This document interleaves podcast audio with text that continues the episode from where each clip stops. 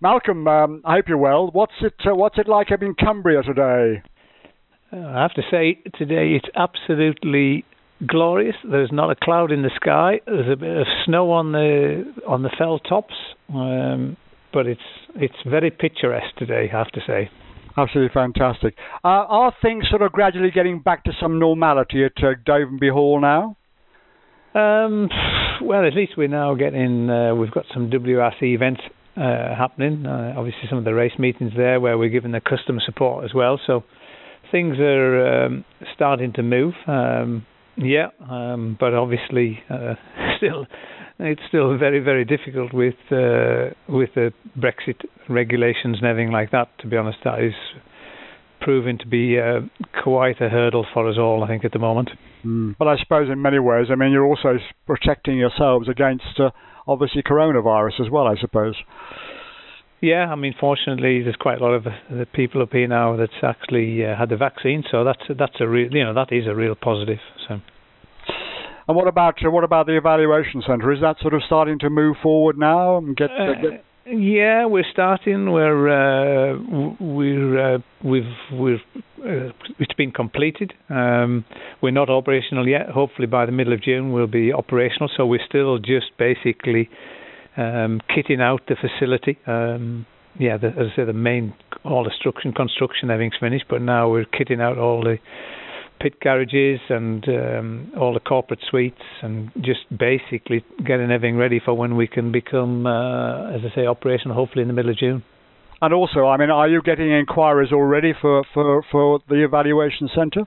Uh, yeah, in fairness, we've uh, we've had a, a, significant amount of inquiries of people wanting to use the uh, facility. So um, that is something that we're pretty confident at the moment that we can open it. Then um, it's we're certainly not going to be. Uh, there doesn't appear to be any shortage of interest and people wanting to book and use the facility at the moment. That's fantastic. Now, Rally Croatia, obviously, great team performance always round on Rally Croatia but uh, one would have to highlight Adrien Fourmaux's performance. I mean, apparently he was a former medical student, and I was sort of thinking about him being a surgeon. And he and his co-driver Renaud almost did a sort of surgical performance in, in terms of their drive on the rally. Um, certainly very uh, very impressive when you think that um, four years ago was the first time he actually sat in a rally car, um, and that was obviously his first time in a WRC car on a WRC event.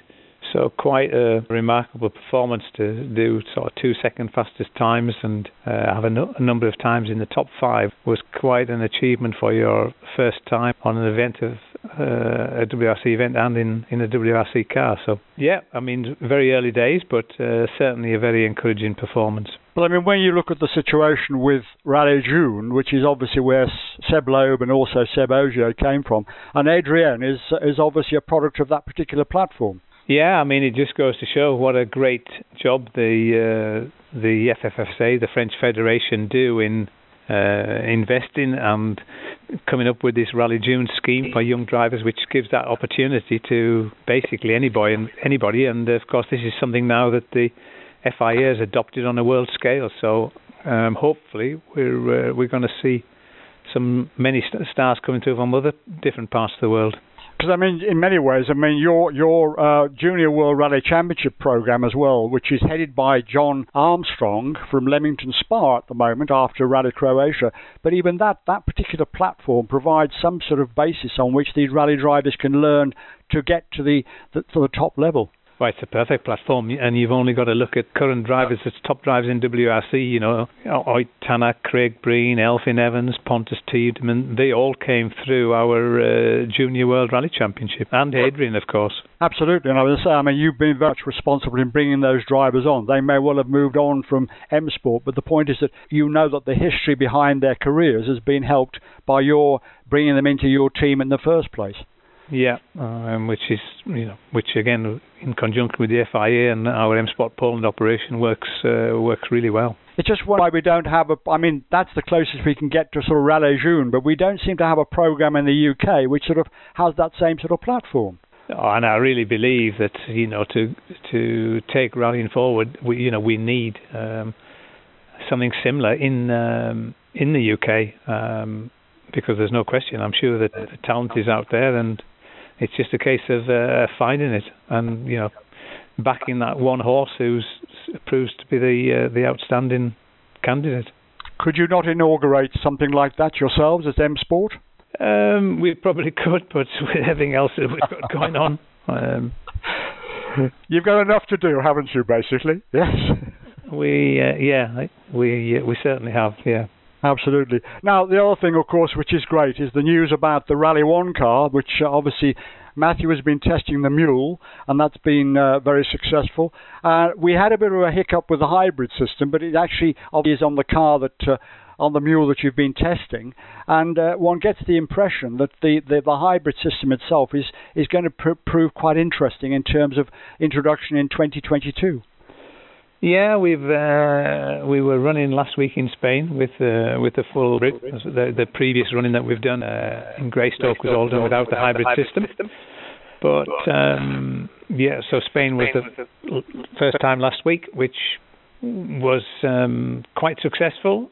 Quite happy, uh, made a lot of progress. Uh, still a lot of work to do, and um, it's certainly going to be challenging, interesting um, for the drivers and how they deploy it and how they regen, when they use it.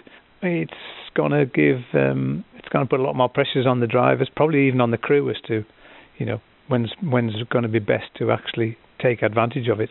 But obviously, the hybrid system itself carries some extra weight into the car. What, 20 odd kilos or something like that?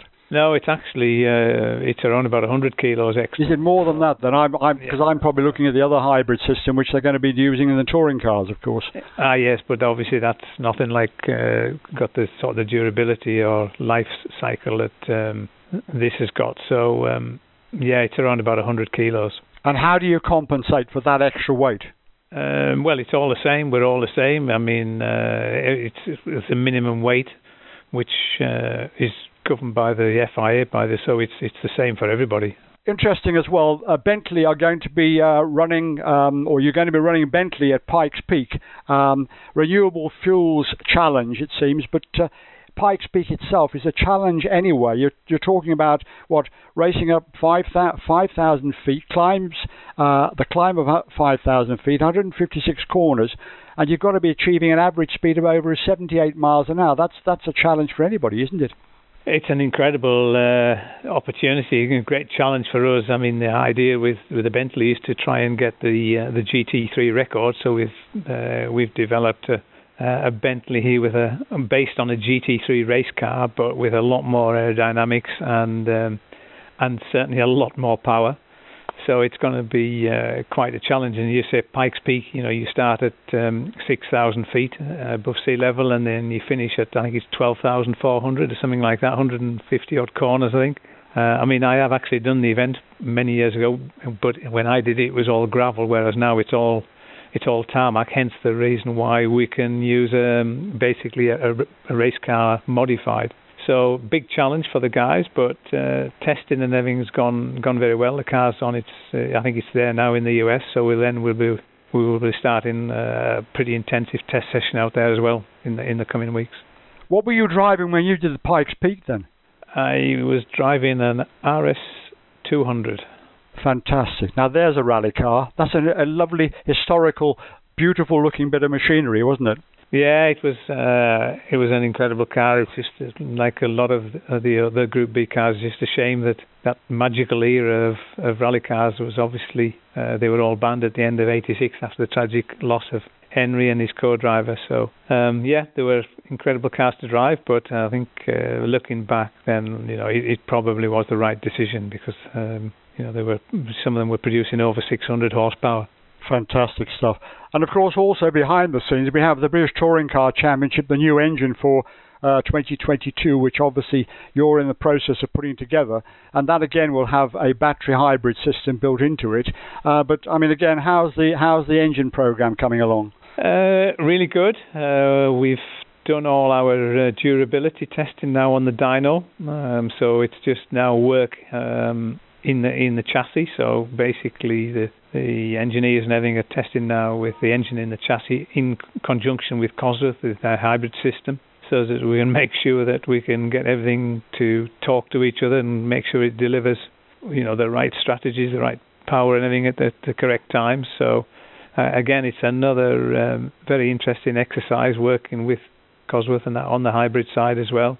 So yeah, changing world, but uh, very exciting for all the for all the engineers. Because Darren Turner is doing the test driving for the particular car, and well, the new engine, isn't he? Yeah, I believe that he's been uh, doing some of it, and some of our guys have been uh, doing some of the stuff at the airfield as well. So yeah, there's been quite a bit going on on uh, on the on the TOCA engine side. And do you have any particular deadline for the engines to be uh, delivered by?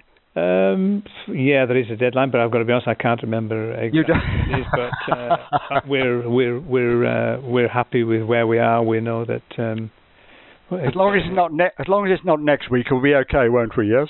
Yeah, no, all the parts are uh, all scheduled in, so. Um, Fantastic stuff. So all in all, I mean, uh, at the moment, I mean, bearing in mind Rally Croatia, we've got Rally Portugal coming up. Adrien will be out again on that event. But all in all, I mean, the, the rally program, as far as the World Rally Championship is concerned, is looking very rosy at the moment, isn't it? It's looking, uh, it's looking good at the moment. We're not touch wood at the moment. We're not looking at any events being cancelled. Uh, unfortunately, Finland's had to be put back a couple of months. Hmm. Uh, because they really do rely on uh, the revenue from, from spectators. So uh, they've given themselves another couple of months window to hopefully by then can allow spectators. Um, so at the moment it's looking okay. I think Japan a lot will depend probably on what happens with uh, with the Olympics. Uh, but then again, that's the final event in the end of November time, so uh, still quite a bit of time to go. Fantastic stuff. I wish you all the very best as always, and obviously uh, congratulations on uh, on the progress you're making at the moment, and uh, and good luck for the future, let's say. Very good. Thank you very much. That was lovely.